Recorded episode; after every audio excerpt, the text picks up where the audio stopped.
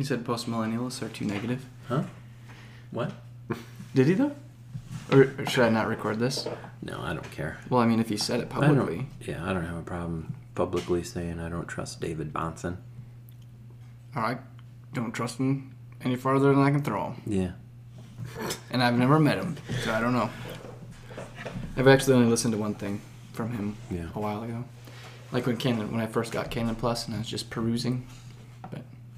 And it's not out of, because I'm intelligent and I've thought things through, I just... what little I've heard, and it's just doesn't sit well. No real reason, no thought out. It's just the Lord speaking to you. Yeah. I was driving for 4 hours, and no, he was parked. And God told me, "Don't." I can't believe you remember that from last week, or the week to come. I don't know which episode's going to come first, actually. Today is Easter, isn't it? Or Easter's coming, or it just went. Did you want this episode to come out on Easter Day? Like, I thought that's... Didn't we do It's a Wonderful Life on Christmas? Yes. Mm-hmm. But then did we have one on that Wednesday or no? We could. We got a full... I'd have to ask my wife. Full repertoire. And that's why we all showed up here at sunrise, is to record this episode. Yeah. I can look back, I think, in my podcast. I don't think we did. We skipped. Last night, going to bed, I actually had to tell my wife to turn our podcast down because I needed to go to sleep. She was listening to us? Mm-hmm. That's weird. She's a religious listener. Last night. She is devoted. When I came up from falling asleep, trying to watch Molly again. Was she just listening to our January episodes where I was like, February episodes. I can't remember which. Sorry, we don't have an episode this week. Can you turn that down? I'm trying to go to sleep. She listens to it more than I listen to it. Yeah, we did not have one. It came on Christmas Day, and then that Wednesday we didn't have one. The next one was the 4th of January, which was Miracle on 34th Street. And now we're doing this one on Easter. This is our Easter one. On Resurrection Day. It's a whiz-bang of a movie. Thrill ride, joyful. Yeah. So good. Fills you with sunshine. It reminds me of the grave. Kind of looks like the grave throughout most of the movie. It should. Throughout the entire movie, yes. But the movie doesn't end 6 feet under. Mm-mm. Well, pretty much. You hear muffled noises 6 feet above the ground. And you're the corpse underneath, just dinging the bell with your finger. Yeah. You buried me too soon. I'm not dead. I'm not dead yet. What do you say? He said he's not dead yet. Oh, yes, he is. I'm not dead yet. Well, you're going to be. All right, Monty Python? Yeah. Bring out your dead. Have you read the book yet? Mm-mm. For this movie? I'll go grab it. Do you want to borrow it? No. I'm not going to read it. I got a stack of books anyways. Are you like a guy who only reads one at a time? Or do you have a few going? Juggle? I'm a guy who really struggles. You struggle to juggle? Fall through a book. I'm right there with you. This way you have to walk, stand, pace back and forth. If you're... Mm-hmm. I have found that listening to books is helping. Yeah. But this is one I'm going to bring it to Utah and read it. Because it's been a while since I've read it. You're not going to read the Deacon Handbook while you're in Utah? You're going to read... I'm working through that book on education. Oh, yeah, Van Til. The Space Trilogy. I haven't started Van Til yet. You started it? Yeah, I started it. Yeah. I'm excited to dig in. It's in my bag. It's right here. I just haven't... with the cover that good, how could you not want to read it? Mine's already starting to get some tub warp to it. Tub warp? From the steam. From the steam. It's a good spot to read Van Til. I mean, you have to like it on page 100 when the section title is called Second Thoughts. Thanks. Thanks, Van Til. Yep. There's got to be some gold in here. There's some nuggets. There's got to be. Yeah, he's Dutch, right? So, I suppose. It's probably just non-stop nuggets. Anybody whose name starts with the word Van. Or duh. Well... Yeah. I'm glad we're chewing up clock. I'm excited about the appendices. I got wrapped up in a book. Yeah. Appendix 3, The Full Orbed Life. That's going to be good. Yeah, it will. The covenant and creation idea of divine ordinance for education. You guys are just how is that not boring reading? You guys are just running the clock out because this is such a bad movie. Well, we're kind of running the clock out because we talked about it 2 episodes ago. Is it bad because of the same stubbornness that I have with Patrick Swayze? Or did you really just not like it? Wait, hold on. What are we talking about? We are talking about Cormac McCarthy's book John put Hillcoat, into film.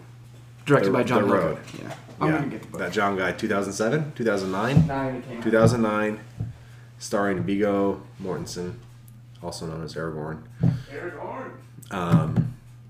It is a father and son's survival in a post-apocalyptic world. In America. Look, it was Oprah's book club sticker on it. I wonder if I can get that off. What does that tell you? She likes that. It was good. She's her first book to come back, or to bring back the Oprah Book Club, or to start it, was East of Eden. Really? Mm-hmm. I wonder if my East of Eden copy has a sticker on it. Dang it! At least this is a sticker you can get off. And then I got it like the set, like the Steinbeck set. Mm-hmm. You know what I hate is when they make paperback books or hardcover books, and on the cover the sticker's printed, so you can't take it off. Yeah. Have you seen that? It's very irritating. No. Oh, I'm going to take this Oprah sticker off. So the road. So it's their journey to the south, to the ocean. We don't know where they're living at. I don't think the book doesn't. There's no names in it. It's just Papa and the boy. They're in some pretty big mountains. Yeah, so they're probably up somewhere in the northeast hills. Yeah, I was thinking Pennsylvania. That's just what came to my mind. Yeah. Driving through Pennsylvania, it looks like that. Okay. Sorry, Pennsylvanians. If any of you listen. Even that gray and dreary. Oh, no. Yeah. Had to cross. Oh, yeah. Look at that. They had to cross the Appalachians. The Appalachians to get to the ocean where he had to apologize where it's not blue. Wasn't he showing on the map, though? What was that, like Virginia, South Carolina? Yeah, it seemed like it was more like Virginia. Should I read the blurb on the front of this? Let's read this. Yeah, so this is the blurb on the front of the book. We're doing the movie. I know, but just listen to this, Greg. Speaking of Cormac McCarthy, tale of survival and the miracle of goodness only adds to McCarthy's stature as a living master. It's gripping, frightening, and ultimately beautiful. It might very well be the best book of the year, period. I don't know who wrote that. It just says the San Francisco Chronicle, but... Oh, San Francisco. Okay. Yeah, see. But I may have to agree that this is a very beautiful movie. You can say that. No, this is beyond Patrick Swayze. This is not a Patrick Swayze thing. Okay. Like you guys aren't. It's not just like you're just poking the bear. You're not just taking a dig at me because I like the Swayze. No. It's the story was neat, and I am also attracted to the apocalyptic survival. I thought you were going to say Swayze. No. You're also... Oh. Van Swayze? The sense of survival, you know, like... Yeah. I guess it's like the camping idea. It's like, we have all the wonderful amenities of modern life at home. Why do we want to go out in the middle of the woods and live in the dirt? Have you guys seen state-run toilets? They ain't good. Why do you want to use one? Yeah, like that kind of thought. Yeah. So but people are attracted to that, you know. Some. Yeah, and why? They're regenerate. Camping is dystopian, apocalyptic. Camping is apocalyptic. Is that like when we do church camp? You're like, Melanie and I are gonna get an Airbnb. Yeah. It is not post-mill to revert back to caveman status. And we're not wandering Hebrews. It's also not biblical in the wilderness. So we're not making the argument that you have to like post-apocalyptic movies. From a suspense thriller, do you like suspenseful, thrilling movies? Mm-hmm. The story was good. But there are like post-apocalyptic movies that are bad. Yeah. This one's good because it's Christian. It's a Christian story. You guys are going to have to elaborate on that. Well, we'll get there. You need a little more. I do. But you didn't say what it was about. Oh, yeah.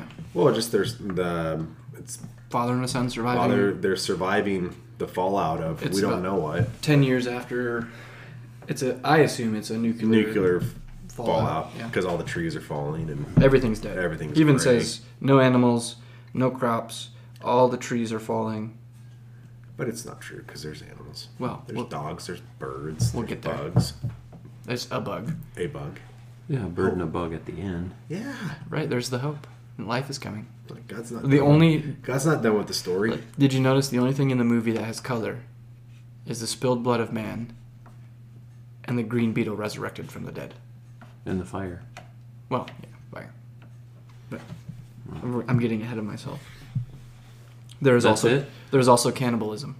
That's your synopsis? The man and the boy? Well, Papa? Because, I mean, the overall synopsis, I mean, you can't give the story away in the synopsis. Yeah, well, how would you summarize? Yeah, what's your summary? So, Greg, this is the Stories for Glory, where we talk about the glory of God and stories of man, and this evening we're talking about The Road. Would you like to introduce the film?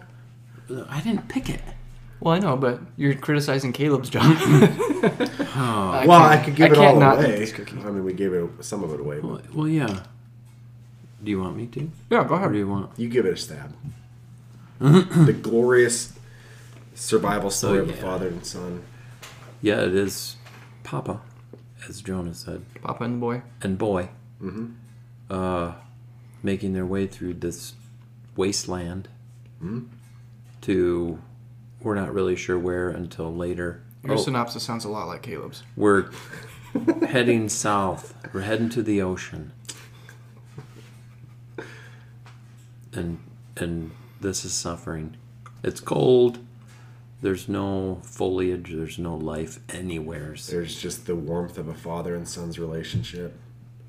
The love between a man and his boy to carry the fire. Yeah.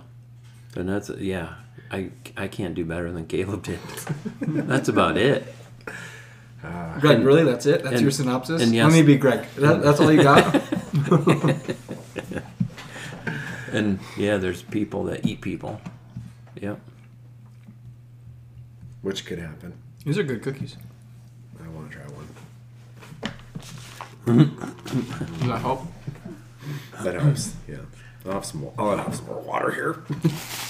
So yeah, it was very dark, depressing. No, it wasn't. It wasn't depressing. It was all dark. Perspective. And the capstone is the dad dies at the end. No, the capstone is the boy gets adopted to a new family. On. He knew he was gonna die. Papa knew he was gonna die. I mean, no one's gonna live. I mean, in this life forever. Yeah, I think Papa knew he was dying at the beginning of the movie. But at the beginning. Of their journey? Because when it picks up. The beginning of the main storyline. Not the flashbacks. Yeah. But not when he had the stash. What a handsome man. A handsome man. Yeah. You know, like you do... are you upset, Greg, because you get to see his tushy? Oh, yeah. You got to see his... Yeah. His tushy and his tranny hanging down below the chassis. Well, you're the one looking. You know, I don't think you can use that word tranny in this day and age in the way you just did. Yeah, it didn't sound right when it came out. But it was differential. So they're always worried about food. They're always worried about the cold. They're always worried about shoes. Money's worthless, of course. There's cannibalism. No animals, no crops. All the trees are falling. And I wrote in my notes, why would you keep going? So let's step out of how much you just dislike the movie. Let's just be in the movie a second. Okay. Why would you keep going? Yeah, why would you keep going? Like the mom? Yeah. Mom? No, I wouldn't be like the mom. I mean, you say that now. And that's one of my questions. It's like, what the world? Yeah, she was a piece of work. Yeah. Why was she so intent on just dying? Why do people destroy things? You could ask the same question like. That man has a beautiful wife and kids. Why did he cheat on her? Mm-hmm. You know, like, why did you destroy something so good? Yep. And people just do it. Sin is insane. There's a stark contrast between the two parents. I think because, I mean, I could see it if she ran off because she heard there was this safe haven. With like lots a refugee of good camp. Yeah, she thought she was going to something better. So She did. I think she was going to something better by walking off like that. Did she? Because she wanted to take the she even said to him, how can you keep him alive in this world? Like, yeah. Because she wanted to take the gun. Yeah. And if he let her, she would have shot the boy and then herself. Yeah. And I think that would be better. I think that's why he checked on her when she was giving him a bath. Yes. Make and sure she looked at him like... I know why you're checking on me. You're not coming to see a heartwarming moment. You're coming to make sure I'm not drowning our son. Mm-hmm. Yeah. But it's I didn't get the impression she was hoping for something better. That was never part of the equation. No, that death would be better than yes. Living. So death is her refuge. Yes. That's what I was getting at. Sorry. Oh, yeah. Like that is her safe haven. Just that she would cease to exist would be better than existing at all. In that world. Yeah. Oh. That's kind of, would that be nihilistic? Am I using the word right? Sure. Okay. Well, nihilism is to get your own selfish pleasures out of life. But I guess if there is no life where there's pleasure to be found, then you take your life. Mm-hmm. But it's an interesting scenario, and I know we can talk about what ifs, but he says, okay. No, he says what? No. Would you keep going? You said you would. Why would you keep going, Greg? Oh, in that situation, I would keep going because I would think it has to get better. This can't be it. So like the movie. Yeah. The movie fulfills your hope, Greg. Why do you hate it so much? I think we just won. Yeah. I think we just won right there. You didn't see that, though. I set the trap. You fell in. No. Well, thanks for listening to the Stories for Glory podcast. Happy Easter, y'all. Yeah. What do you give it? What's your rating?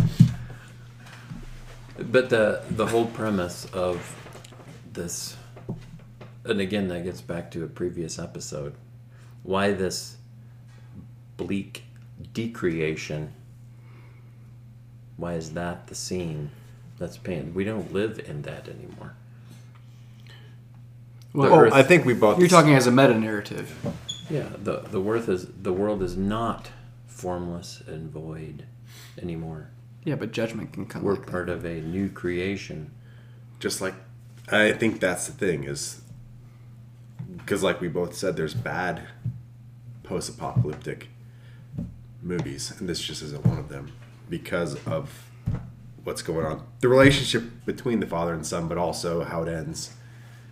I mean, it's not like it just ends with, just like I Am Legend was the same way.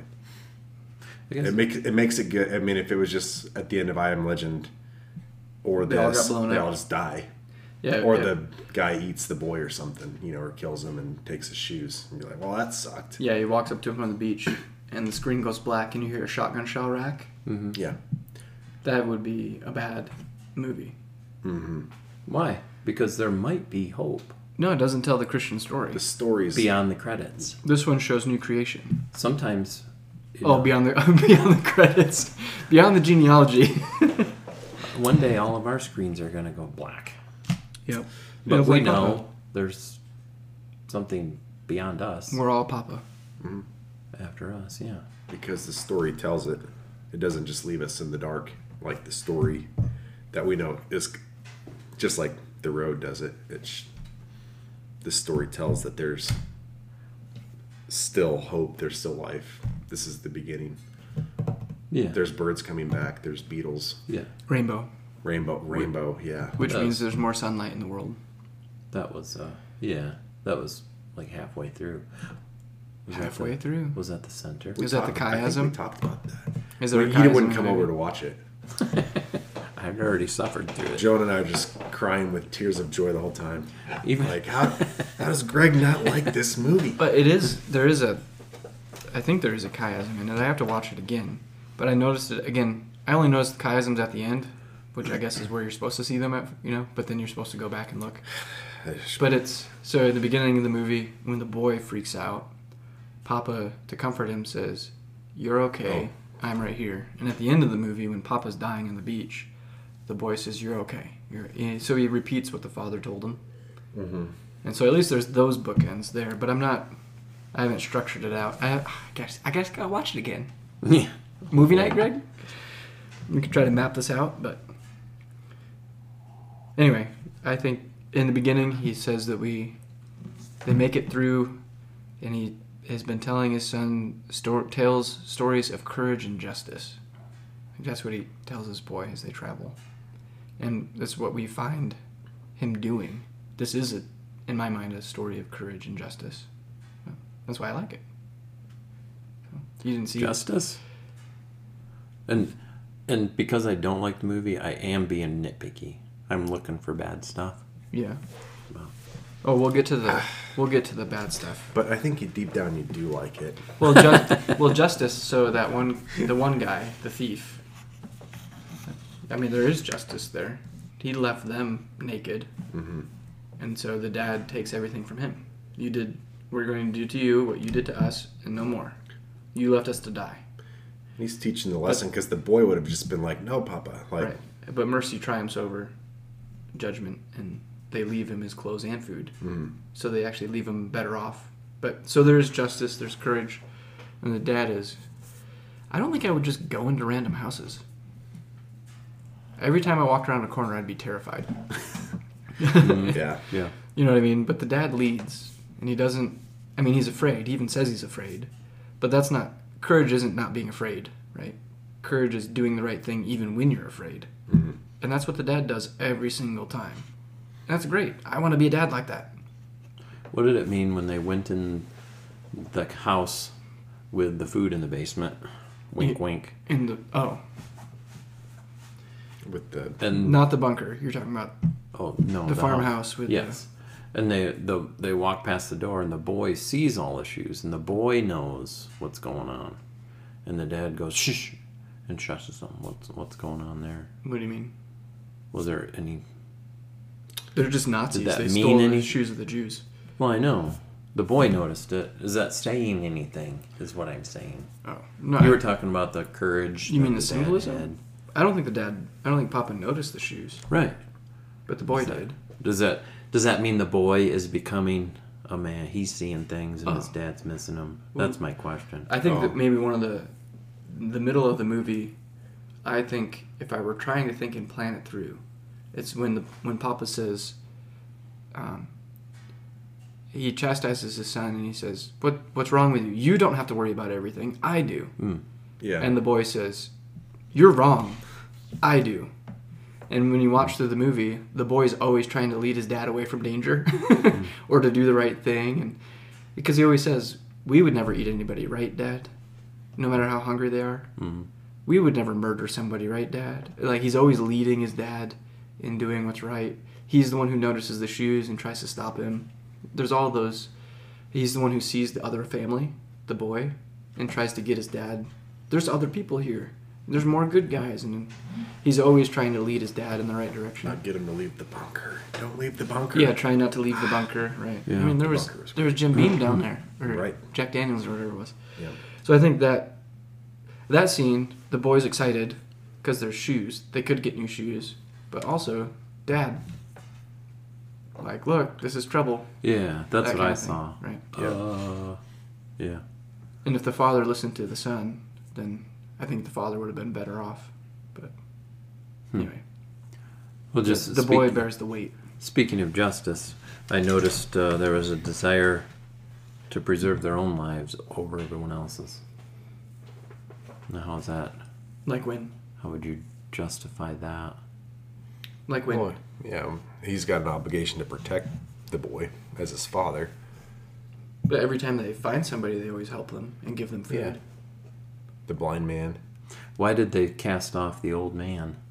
Why didn't they take him along? Didn't they offer? No, the boy offered, but the dad said no. Yeah, because he said, "I know what you're going to ask me. Yeah. We're not taking him with us." Mm-hmm. Yeah. Right. Where the boy would have taken him. Right. And maybe that's part of the... That's him bearing the burden. And maybe that's part of the life coming out of the death. I mean, the father's going to die and fall away with the decreated world. But the boy who wants to help everybody will survive and move on. Mm-hmm. And he's the one who wants to help people. Right. Yes.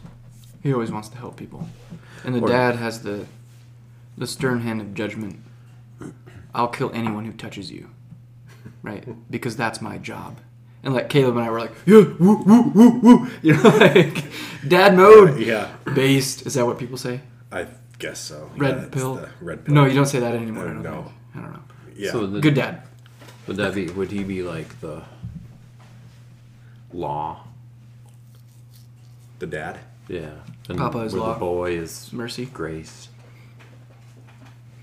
And the law you really dies see it. Away. The boys. It's not as though the son is full of mercy and grace because all he knows is innocence. He's not an ignorant. He's probably like what? So he was born on the eve of this apocalypse. So this is all he's ever known. For 10 years, 12 years, that's all he's ever known.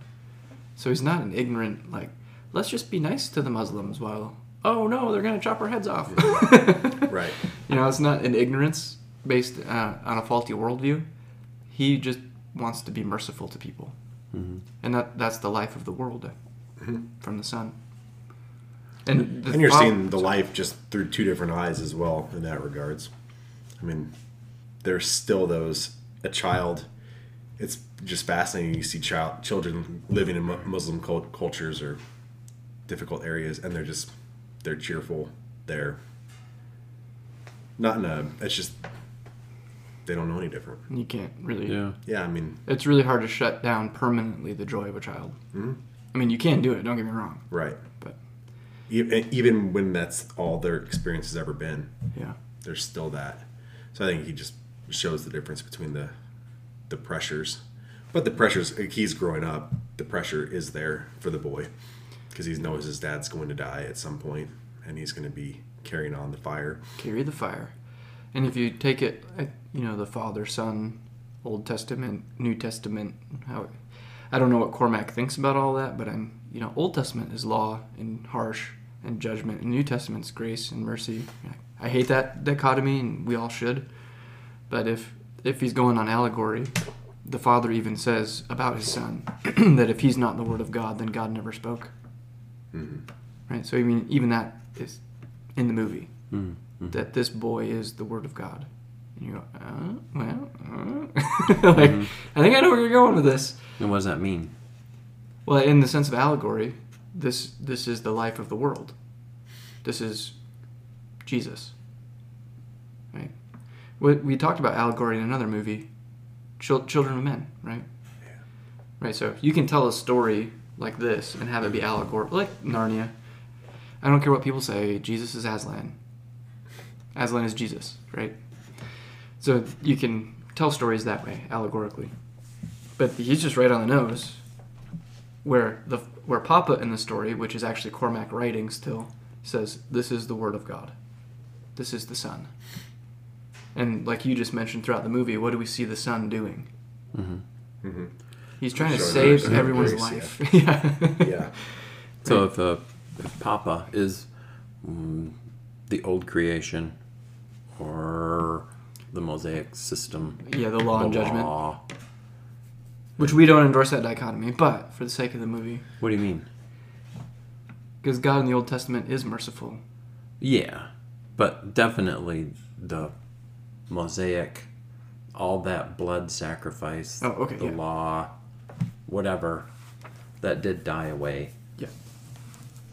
And Christ fulfilled it all, and now we're... Yeah, the dichotomy I was saying was like, God in the Old Testament's harsh, and God in the New Testament is merciful. Yeah. Like, no.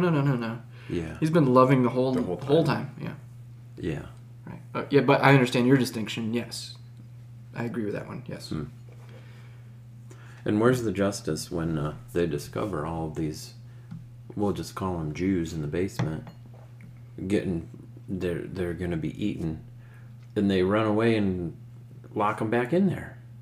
Why don't they try and save them? Well, the boy wanted to. No, Papa, we have to help them. No.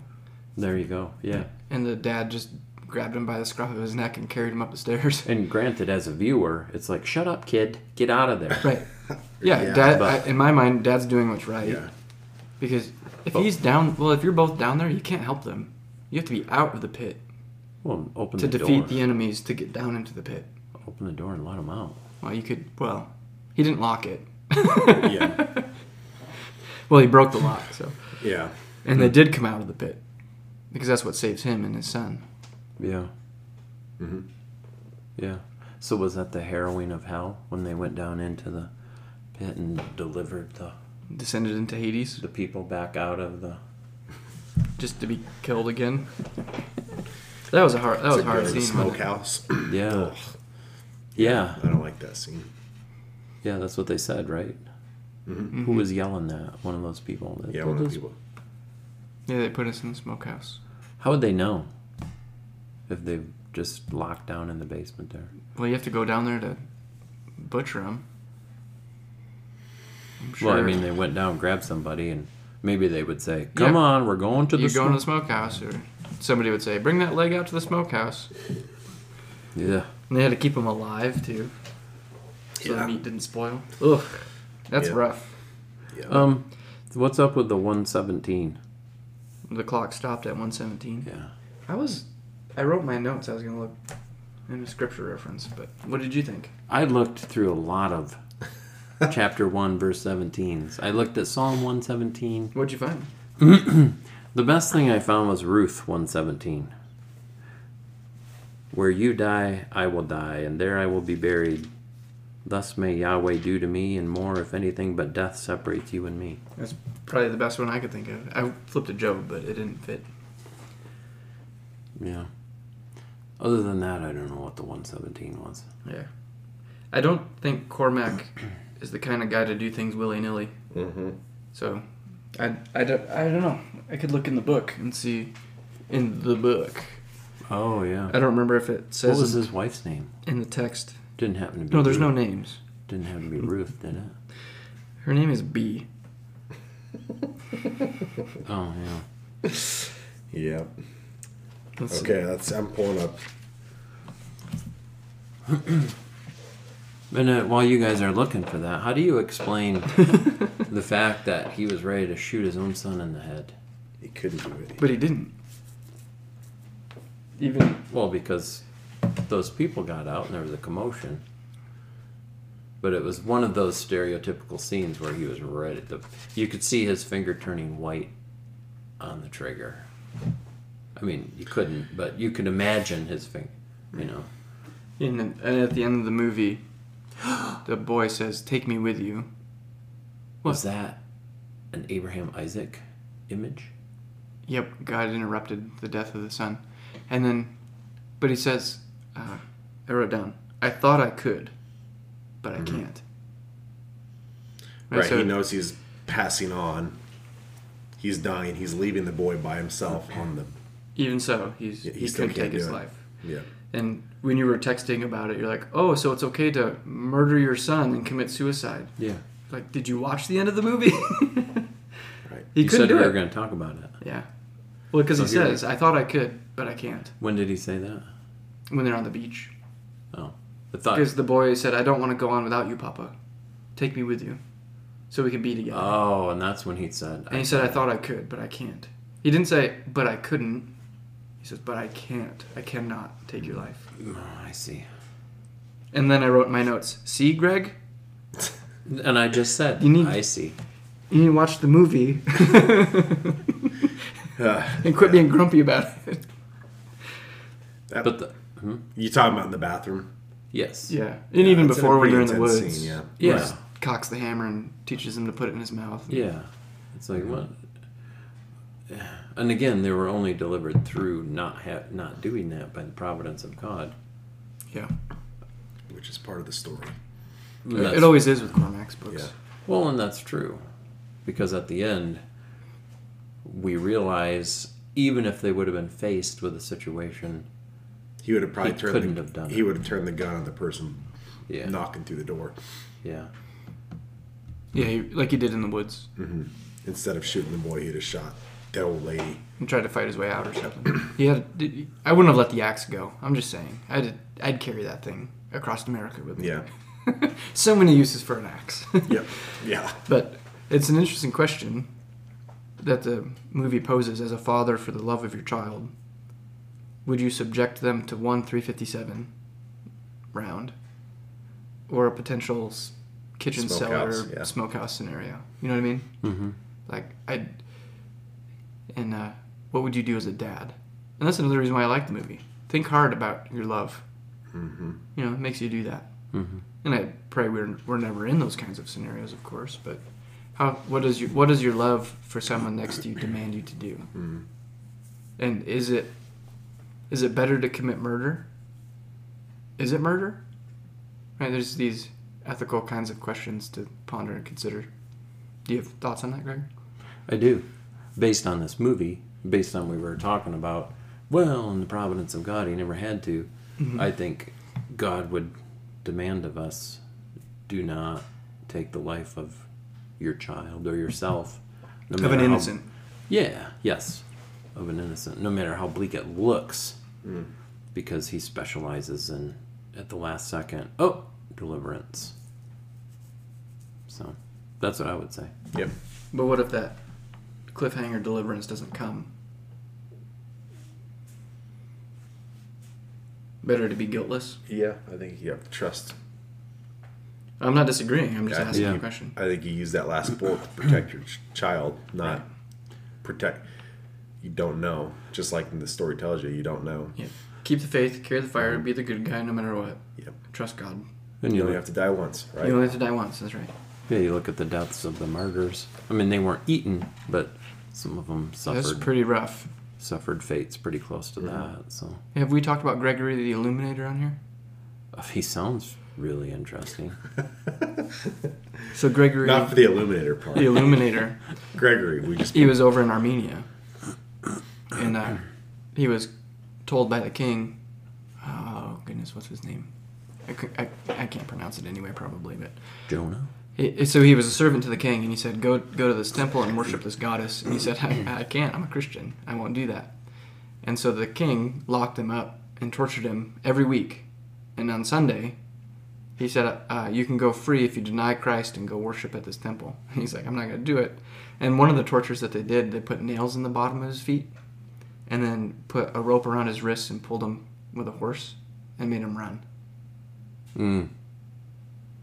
And then he still wouldn't do it, so the king had him taken to a city, which I can't pronounce the name, so I'm not going to try, and he was thrown into a pit, which is like their prison system, just a pit in the ground, and he survived in that pit for 13 years. Oh, wow. And then the... is this the one where the king's insides come out? Or no? I mean, kids were telling me one of these from church history. No, Arius' insides became his outside. Arius. But then the king... ended up, long story short, martyring some Christians. And like Nebuchadnezzar, the king went crazy from demonic forces, and he started acting like a pig. And the story goes that his sister, so the princess, had a vision in the night that Gregory could save him. And everybody's like, but Gregory was thrown in that pit 13 years ago. And the king's brother said, I'll go check. And he went to the pit and threw down a rope and said, Gregory, if you're down there, we need you. And they pulled Gregory out of the pit. He survived 13 years in this hole in the ground because every day one woman in the city threw a loaf of bread down there. She baked one loaf of bread every day and chucked it in the pit. And that's what he lived on for 13 years. And then he came out of the pit and he prayed in the name of Jesus that these demons would leave the king. They did. The king repents. Armenia becomes the first Christian nation in history. The martyrs, they left their the bodies exposed. The king had them buried. A church built there, right where the martyrs were buried. I mean, it's just like, wow, it's amazing. And like we're just talking about here, you trust God and you're faithful. You only have to die once. And a guy like Gregory the Illuminator, the things that he suffered, I mean, just 13 years in a hole. I couldn't imagine that. Is that. I didn't like it like 6 hours when you had me painting, you know? Is this, was that in the Bible? Was that in scripture? No, in church history. How do you know it's real? I trust the witness of the church. The witness of the church? What are you questioning? No, go ahead. I'm going off on a different tangent. Oh. How can we trust I'm sure some of the story is probably embellished because other. But some of it I just don't like. Could you survive in a pit for 13 years with a loaf of bread every day? Sounds like Elijah in the wilderness. You know what I mean? Like, how do we know that's real? That's my question. I'm going off on a different tangent, which we don't have to, but we could do a whole nother episode. Well, it's kind of like St. Patrick's Day, right? So did St. Patrick really cast all the serpents out of Ireland? Well, it depends. What does church history mean by that? Like physical serpents? Well, I don't know. Do they even exist in Ireland? But did he also cast the demons out? Yes. You know, like, so. And how do you, I mean, all of history is church history. So how would you know, well, this is church history, so we can trust it. Right. Because my question is about some of the apocryphal books. You know, you read about some of the apocryphal books and go like, that's very, that's not history. Bell and the Dragon is great. That's not in the Bible. If you ever want to know how to defeat a dragon, just read Bell and the Dragon, because Daniel does it. You should read it. It's not very long, and it's a really good story. But it's not canon. But anyhow, this doesn't have to do with the road. And we could do another open wine on this. But it is interesting to me how we read about the martyrs, and we think that happened to a T. But you read some of the other histories, and it's like, well, you can't trust that. You can't trust that because, for whatever reason. Well, it's kind of like the opposite of modern scholarship. They'll read the histories of, of Homer. Yeah, and Plato. And they're like, oh, all this stuff happened. And then they'll read the book of Daniel, and they're like, that didn't happen. Right. And you're like, what? Yeah. And I want to take things open-handedly. Yeah. Because even the kids in church history class, did that really happen? And I say, well, that's what's been passed down to us, and I'd like to think it did. Mm-hmm. Yeah. You know, like, I don't know. Mm-hmm. But it sounds right. Yeah. And and coming at least history that way. I wouldn't approach the scriptures that way because they're inspired. Did Jonah really get swallowed by a whale, Pastor? Yep. Or a big fish? Well, I'd like to think he did. Like, no, he did. Right. This is true.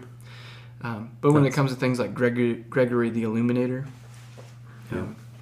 is some of it embellished? Well, like the story of the king when he begins to act like a pig. He's rooting around in the mud. He's digging up roots. He's cavorting with the swine. You know what I mean? Like, well, God did this in Nebuchadnezzar. Mm-hmm. Sure. You know, like, how much of this is... was he just a madman and just rolling around in the mud? Mm-hmm. Or did he act himself like a pig? Like, I don't know. But was he demon-possessed? I don't doubt it. Yeah. You know what I mean? Yep. So. No, I would think the same way. I would... tend to trust a majority of what the story is trying to say. Right. Well, we do live in a supernatural world, so when we come across when I come across like pagan accounts of history, I don't discount it. The oracles at Delphi were actually doing something. You know, it's not magic in themselves, but they're messing around with demonic arts. Yes. Right, so there's really something going on there. Mm-hmm. And when you read the histories of the oracles of Delphi, I don't doubt it. Mm-hmm. Mm-hmm. We just live in a world where supernatural realities exist. So. Yeah. If you go backwards into history and you think Zeus, Apollos, these demigods or Greek gods, I've always discounted them as, oh, that's a cute story. But there's probably truth behind a lot of that old history. Yeah, Paul says they're demons. And as you come forward in history and you read about who killed the dragon. St. George? St. George and the dragon. Or some of those stories as you come forward in history, it's like, I bet there's something behind. Yeah, St. George killed a dragon. Come at me. Yeah. I'll stand by that. Yeah, that type of stuff. Yeah. Right. Mm-hmm. It doesn't have anything to do with the road, but... And the road is a good story, just like all those other ones. The road is like Gregory the Illuminator. Yeah. Yeah, he just said Yeah, written by a Roman Catholic. It does seem to be, but I just can't get past... you read Psalm 104, and the picture it paints there of God's providence, how he cares for creation, etc., etc., and how this picture that this movie paints is antithetical to that. The earth is... devoid of all life. But it's not. It is. No, it's not. Yes. They're carrying the fire. They're the missing one, it. Even Papa and the boy who carry the fire are the ones in their hands have a resurrected beetle. Yeah. They're the ones who find the rainbow. Ooh, is that like a Noah? The covenant promises to preserve Noah creation. Picture? You know, and it's, after the world and is it's destroyed. Papa and the boy who find he'll never family. Destroy the earth again. It's not a destroyed earth. No, it isn't. It's under judgment for whatever reason, but it's not destroyed. I thought that's what I saw with the rainbow. Well, it's like saying it's not over. And one of the things, you know, well, you can't tell a story like this because it's not consistent with the Christian worldview. I don't know how you're phrasing it, but it's kind of like, could you tell a story where somebody terraformed Mars? Yes. And can it be good? Yes. But is that consistent with the Christian worldview? I mean, yeah, because it's expanding. Well, okay, sure. But I'm saying, like, okay, this is a fiction story, Greg. Cormac McCarthy is not trying to tell a story about the reality of our history. He's telling fiction. Yeah. Well, and it actually happened in it. I mean, we talked about it, I think, in our discussion on it, but this is what the world kind of looked like in Europe. Not even 100 years ago, as far as just shambles, mustard gas. Oh, World War I. Yeah, like just. I was not thinking 100 years ago. I was thinking farther back with the plague. Yeah. A third of the population gone. But continue your thought. No, I was just saying. I mean, it's not even always fiction. But even if you're referring to 1917, those were very isolated little pockets. This apocalyptic. Well, the thing with the Papa and his boy. Remember, they're on the beach, and the boy's like, "What's on the other side of the ocean?" He goes, "I don't know.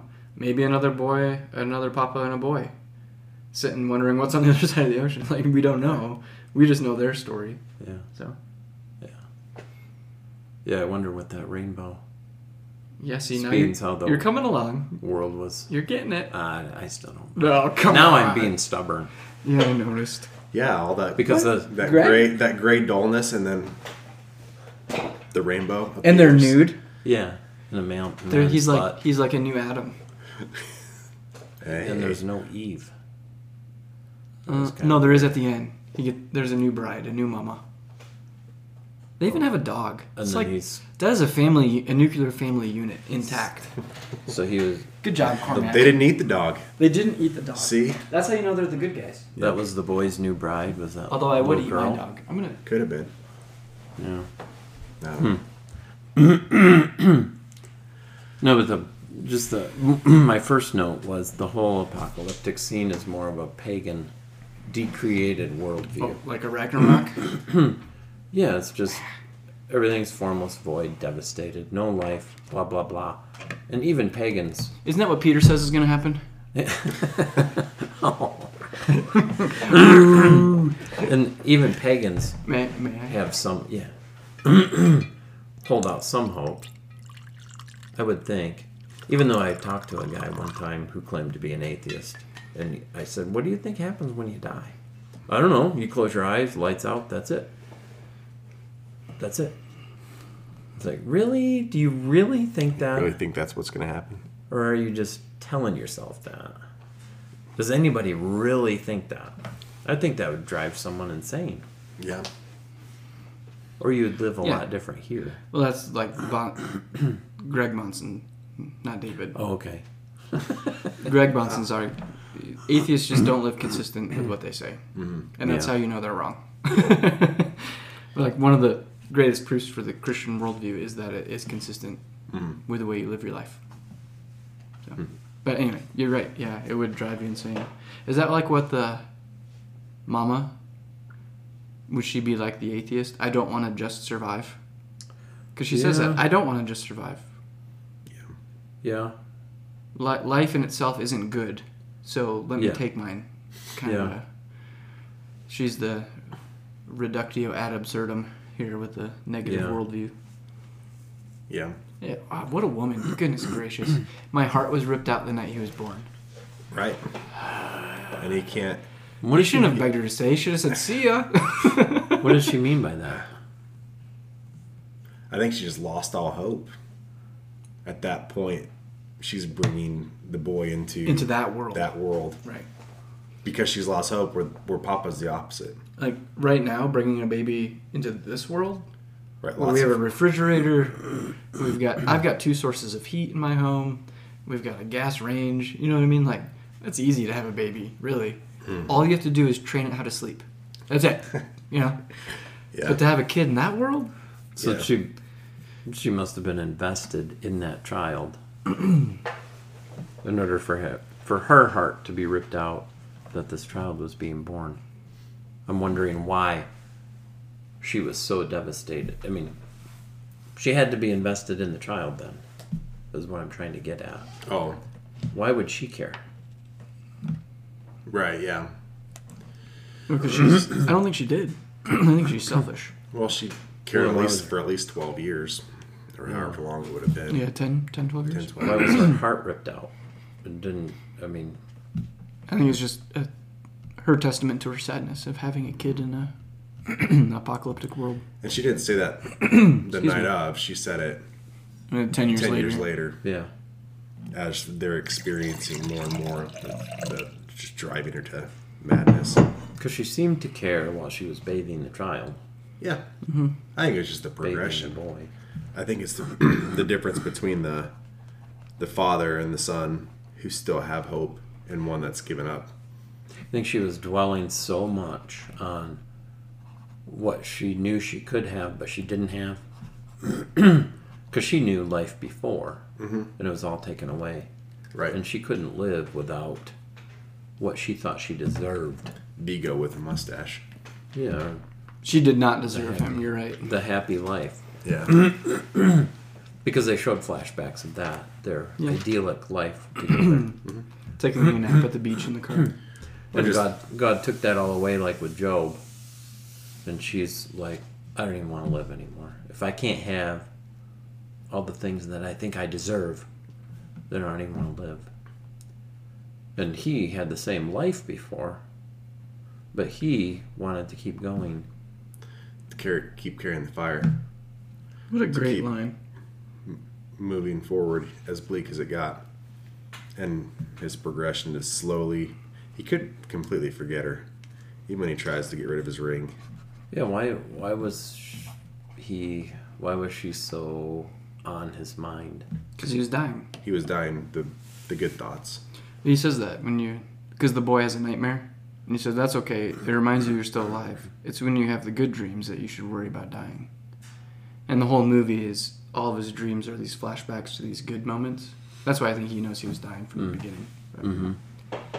But even in the flashbacks, because the flashbacks, it looks really good.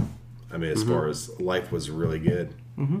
That'd just be a hard thing to muscle through unless you had some kind of something driving you that's outside of just what was, but there's still something...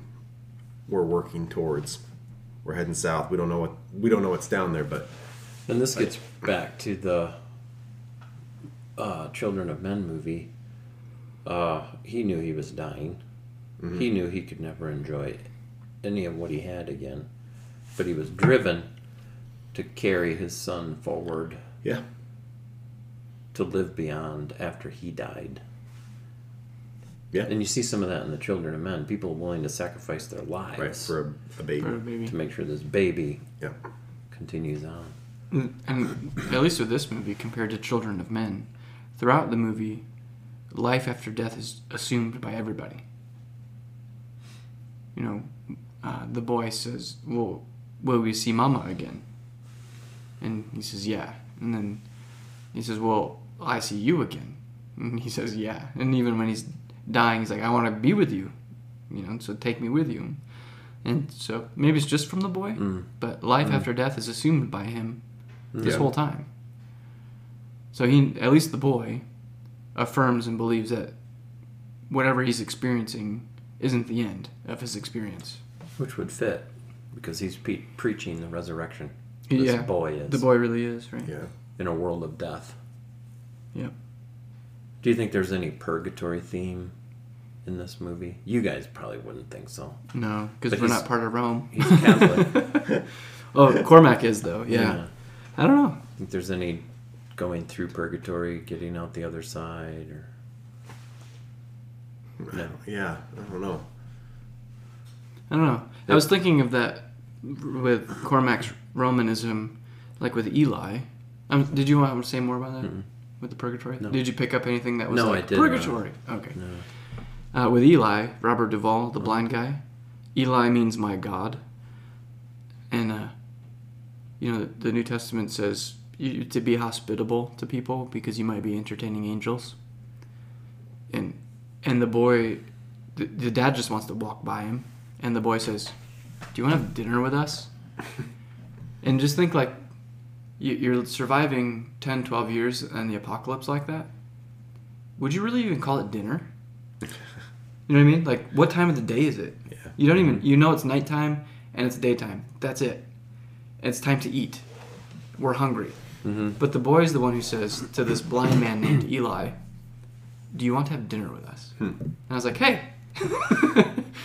And if, I don't know Cormac's Roman theology very well, but is he pointing at, like, he's the son. Mm-hmm. And even though the world is fallen apart, the son is the one who brings life and order to it.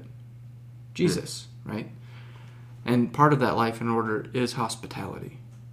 And so we find this blind man whose name is my God, and we offer him dinner. But more, so that's fine. I like that. But then the more of the Romanism is when they're in the bunker, right? You didn't like that part either.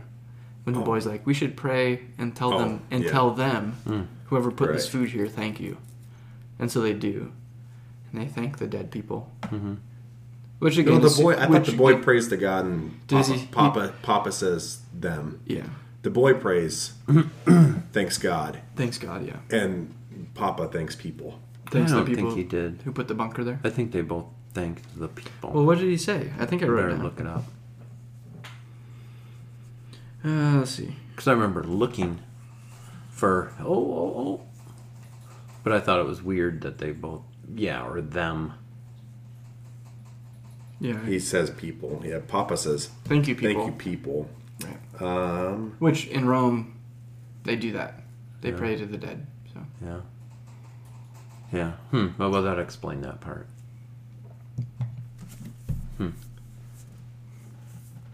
You wonder how many other Roman Catholic themes that we miss because we're not immersed in that. Yeah. Yeah, that's true. And it was interesting, Papa. Even after he got shot in the leg with an arrow, my goodness, that was painful. But as he's dying, he even says, if I were God, I would make the world just so. Which is a dramatic and striking thing to say. Like, if he were God, he wouldn't tell a different story. Mm. He would tell that one.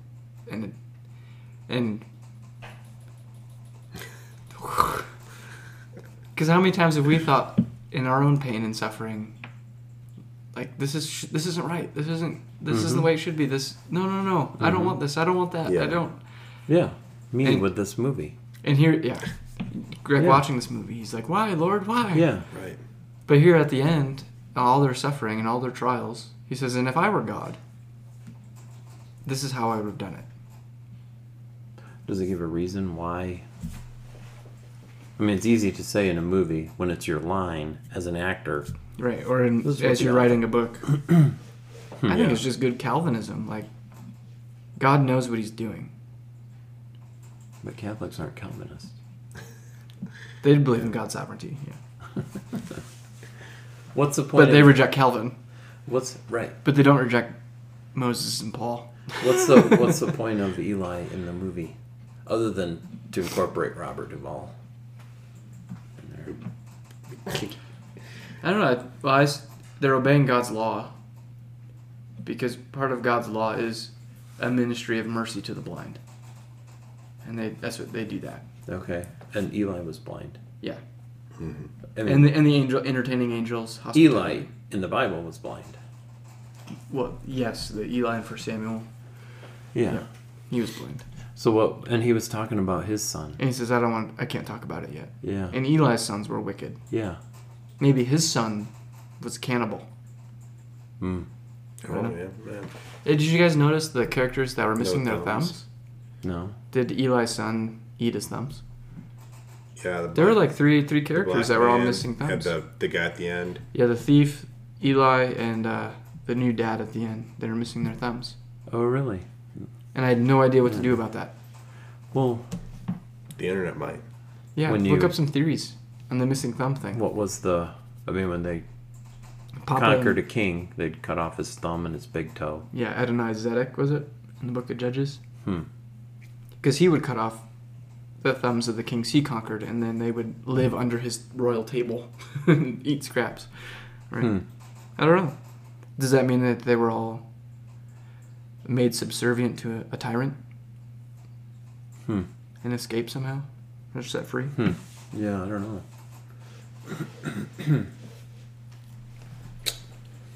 know. No movie theories? There's not a lot of meat on a thumb. It's more of a punishment and a humiliation than anything. Yeah.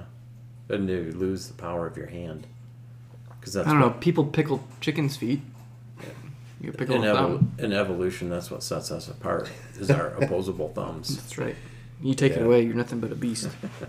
Nothing? You didn't find anything? Well, it tried to take me to a link of Cormac McCarthy saying that it's open to interpretation.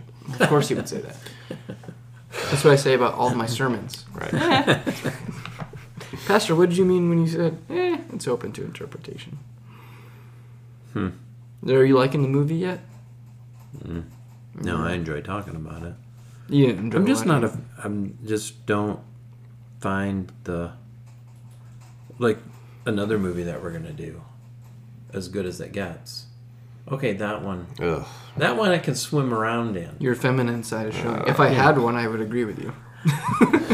But cheers, Caleb. Cheers. Did you guys watch that one yet? No. Oh, well, then how do you even know? Well, I've seen it before. Yeah. But not well, and I haven't seen it recently enough for the show. But I've seen it before. But this... Because doesn't he have OCD, and he's got he uses one bar of soap every time he washes his hands, and he's all weirded out. Yeah. Yeah. Yeah, I've seen it. Yeah. Is it Meg Ryan, or is it Helen Hunt? Helen Hunt, that's right. And not my brother. My brother Dan requested Dan DeVries. Well, if I had his address, I would give it. When he becomes a paid subscriber to my Substack, then I will as good as it gets. I keep telling him, you should come on as a guest host. You should come on as a guest host. You should come on and visit. What's stopping him? He's got vacation days. Get out of here. Well, my other brother and mom were supposed to come out in May, and I said, you should come out with them. Nice. The four of us could go to the new Guardians of the Galaxy, and then he could sit right there, and we could do a thing. Yeah, I know. We could do a thing. I know. But come on, Dan. I don't know. He's got a ball and chain back in Michigan that kind of keeps him close to the pier. So that's your mom? His wife? Greg? No wife. What?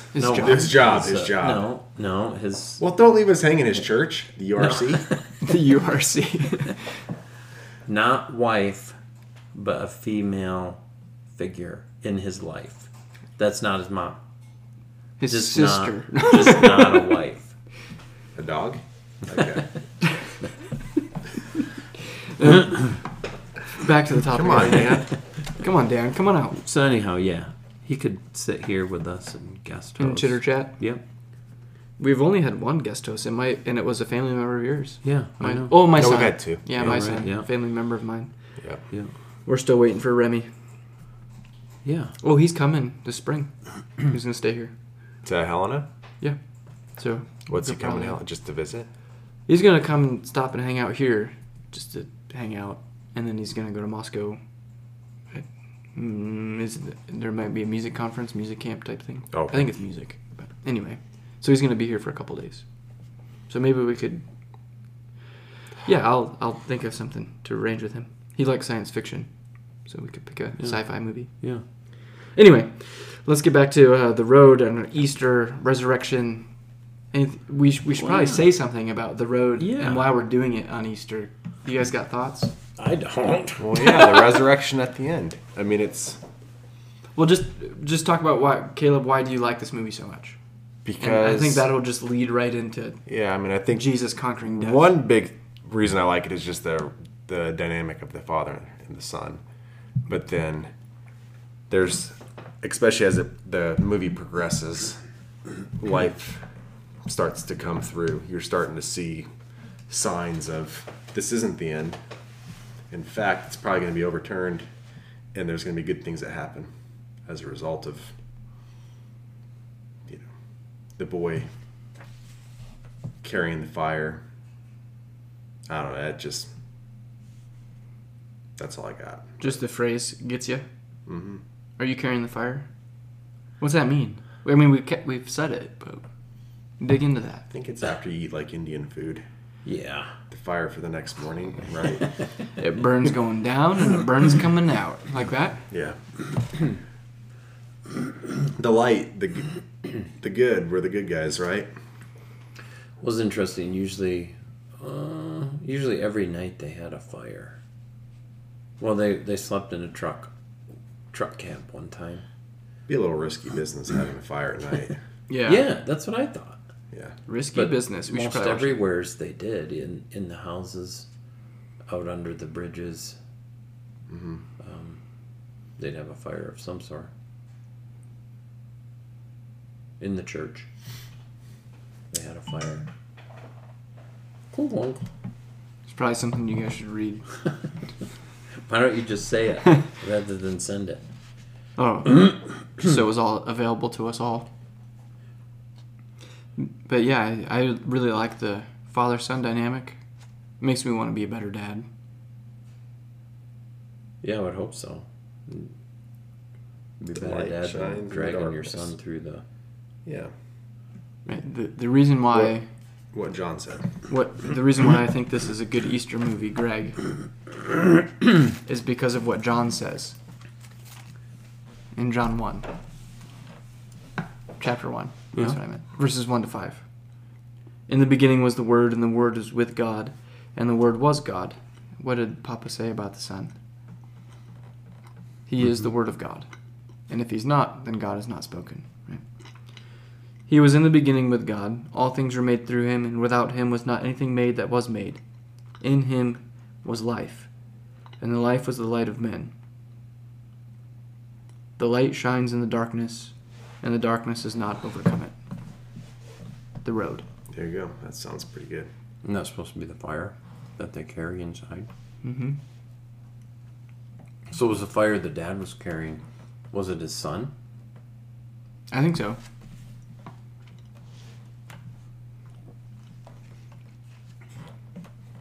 And it's interesting that Papa, we have the fire, we have the wood, but where's the offering?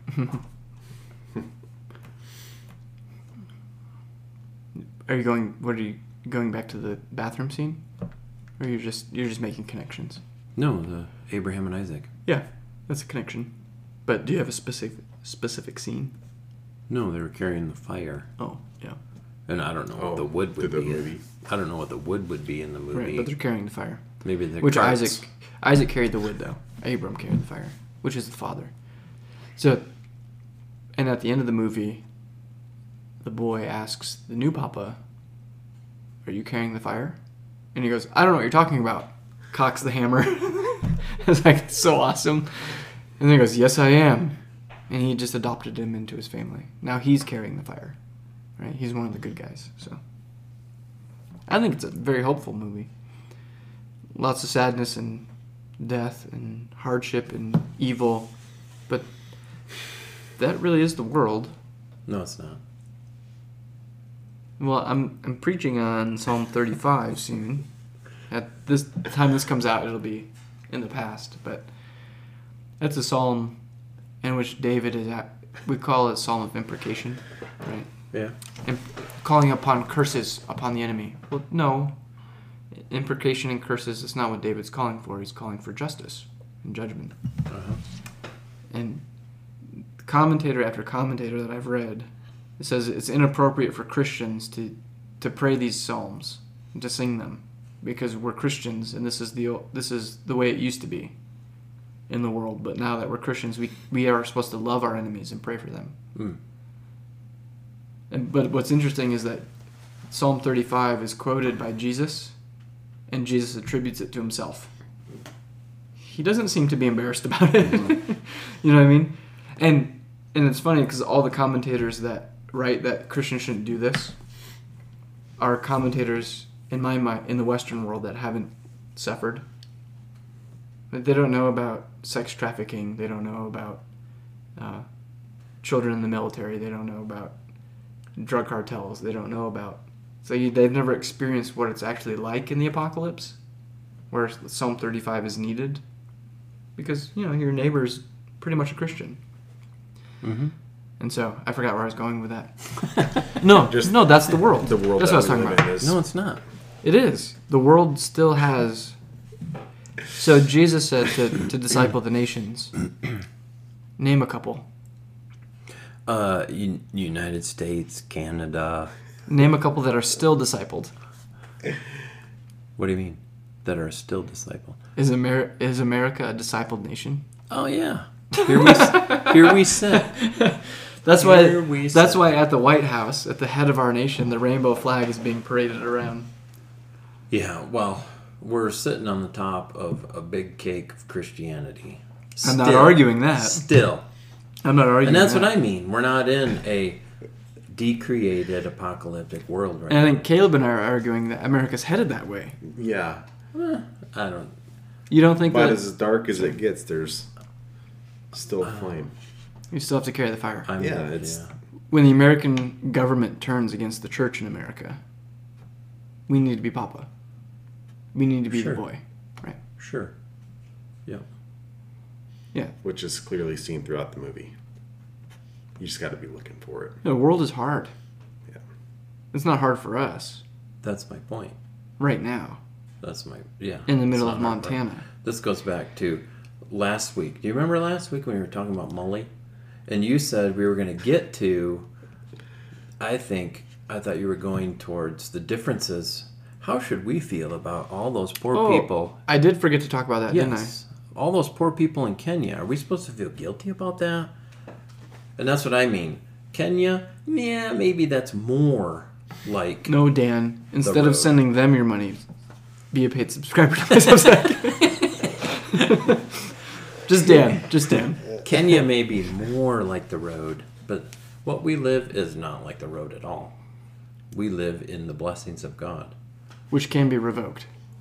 Sure, it can. Mm-hmm. Right.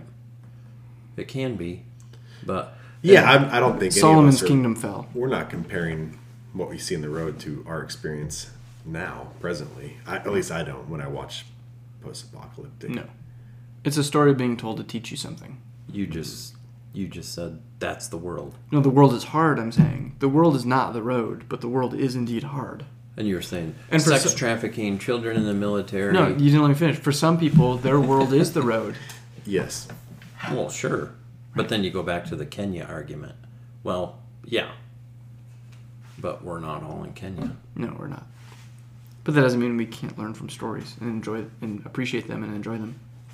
Like Molly, which you appreciated and enjoyed. Yeah. Yeah. Yeah. Greg, you just have to, come on. Everyone's doing it. Just join the crowd. Be no fun if we all agreed. No, that's also true. I get it from all of our listeners. We're thankful that Greg is contrary. It's difficult. Yes. Yep. Jill likes the banter. Well, good.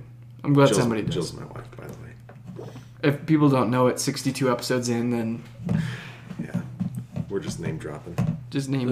Come on, let's be honest. There's like 5 people that listen, and they all know us. Right. So. No. Yes. Well, if you look at our... Mom. No, your mom doesn't listen anymore. No. Your mom still listens. My mom probably still does. Your mom listens? No. No, she gave up on us? Yeah, because I have to remind her. Otherwise, she doesn't. So. Oh. Yeah. Well, some of the folks in the church say they forget about our podcast because there's so much content. Oh, yeah. Out like, there? Oh, Doug's got one, and Toby's got one, and Rich Lusk has one, and Brian Sauvé has one, and, you know, Gary DeMar has one, and you just on and on. How are we placed below all of them? I don't get it. Well, the thing with them, though, they all have Patreon. We've got to create a scandal of some kind to get our name up there. Well, I tried last episode when I talked about... Did you say execute the poor? Is that what you said? No. I don't think that's what you said. Anyway. So, Greg, we have to. This is the show. We have to do ratings and review. I'm ready. And Easter, remember? Yeah. Post Tenebras Lux. Yeah. Motto of the Reformation. Easter. Light after darkness. Yep. That's the road. It's so great. It's such a good movie. Yep. Yep. Now, I just said how great it was. So, Greg, give us your rating. For Caleb's sake, I'm going to go 4 out of 7. No way. That's a pretty good score for you. 4 out of 7 barbecued lower leg portions. Oh, my goodness. I thought you were going to say... With sauce? Tranny. No, it was it's fun to watch because of the adventure in the movie. The tension and the suspense. Yeah, and the story. But but again, I don't know. You gave Children of Men 4 out of 7, by the way. Oh. Yeah, it's right around there. Yeah. I was trying to give it a bad score. You said barbecued legs? Yeah. Barbecued lower leg portion. So calf muscles. Well, it was from the knee down. The guy was missing his leg, so. I thought it was going to be a lower score. So we just know you don't like this genre. But you can appreciate a good story. Yeah, you can appreciate a good story. That was a good story. It was just dark and depressing to me. I get the whole, you guys' point on, oh, look, a butterfly at the end, though. It was a green beetle. And, like we said 3 or 4 episodes ago, you probably just haven't suffered as much as us. Mm-hmm. Probably. That's got to be it. That's true. Do you have any... Did you watch it with your family? With your wife and daughter? I don't remember who watched it. It seems like... Well, I was just wondering, so we do ratings and recommendations, so what did your family think, kind of a thing? Or would you encourage families to watch this? Well, we're all older, so... Yeah. Yeah. Well, your youngest is... How old now? My 19? Youngest is 20. 20? 20... Yeah, going to be 20 in July. Okay. So. Yeah. So she's ready. She can see it. Oh, yeah. All right, Caleb thinks it's such a great movie. I think all children should see it. Caleb, do you agree with that? All children should see this. You know, it's been a little while since I watched it because I was initially thinking, there might just be a few scenes that I could probably tell Miles to look over there, look over that way, but it's pretty intense. Yeah, I don't think he's quite there yet, but I will watch it with him at some point. All of my boys, I will watch this movie. It's one that I just need to own. I put it right up there with Children of Men. Actually, a little bit better than Children of Men, I think. Okay, what's your grade? Let's see if you gave it an A. An A. Yep. That is better than what you gave Children. I think I gave Children a B+, right? Yeah. Yeah. It's one that I could watch pretty regularly.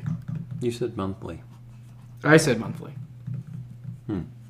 Well, somebody can go back in the archives and listen, but I think I said monthly. Caleb said annually. I don't think if I said monthly, I need to be corrected. That would be a little bit much. Oh. What's that saying about me then? Because I said monthly. Is that a bit much, Caleb? Right. We're doing an episode every month on the road. Just repeated. Until Greg gives it a 7 out of 7. This is torture. Confess! So you wouldn't show it. How old's your oldest? 12. He'll be 12 this year. Yeah. And you. It's a little. He's a little. I mean, we watched kid dependent, but still. We watched 1917. It's just a different type of suspense. Well, warfare is different than cannibalism. Yeah, exactly. Well, and we should say in this, if you haven't seen it and you're wondering, I mean, they don't show bodies roasting over the fire. They don't show people actually eating people. It's more talked about, implied. Yeah. You'll see a bloody butcher's block, or a man missing a leg, but it's not over the top, right? Gratuitous, grotesque, right? Yeah. I think the worst part was probably Vigo's butt. If that's the worst part, then this is a good movie. Strider. Yeah. Twice. Because then he swims out to the boat, too. Yeah. And I just don't understand why that needed to be there, but... It's got no problem. That's why I'm only giving it a 9.75. Wow. This is right up there. It's a great score. Yeah. I think, like, 1917, No Country for Old Men, and The Road have gotten the highest scores for me. Does that tell you something?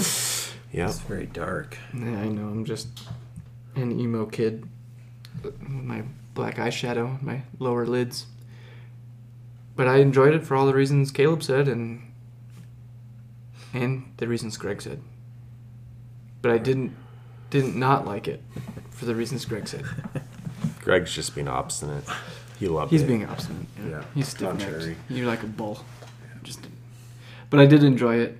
It's a good story of courage, justice, love between a father and a son.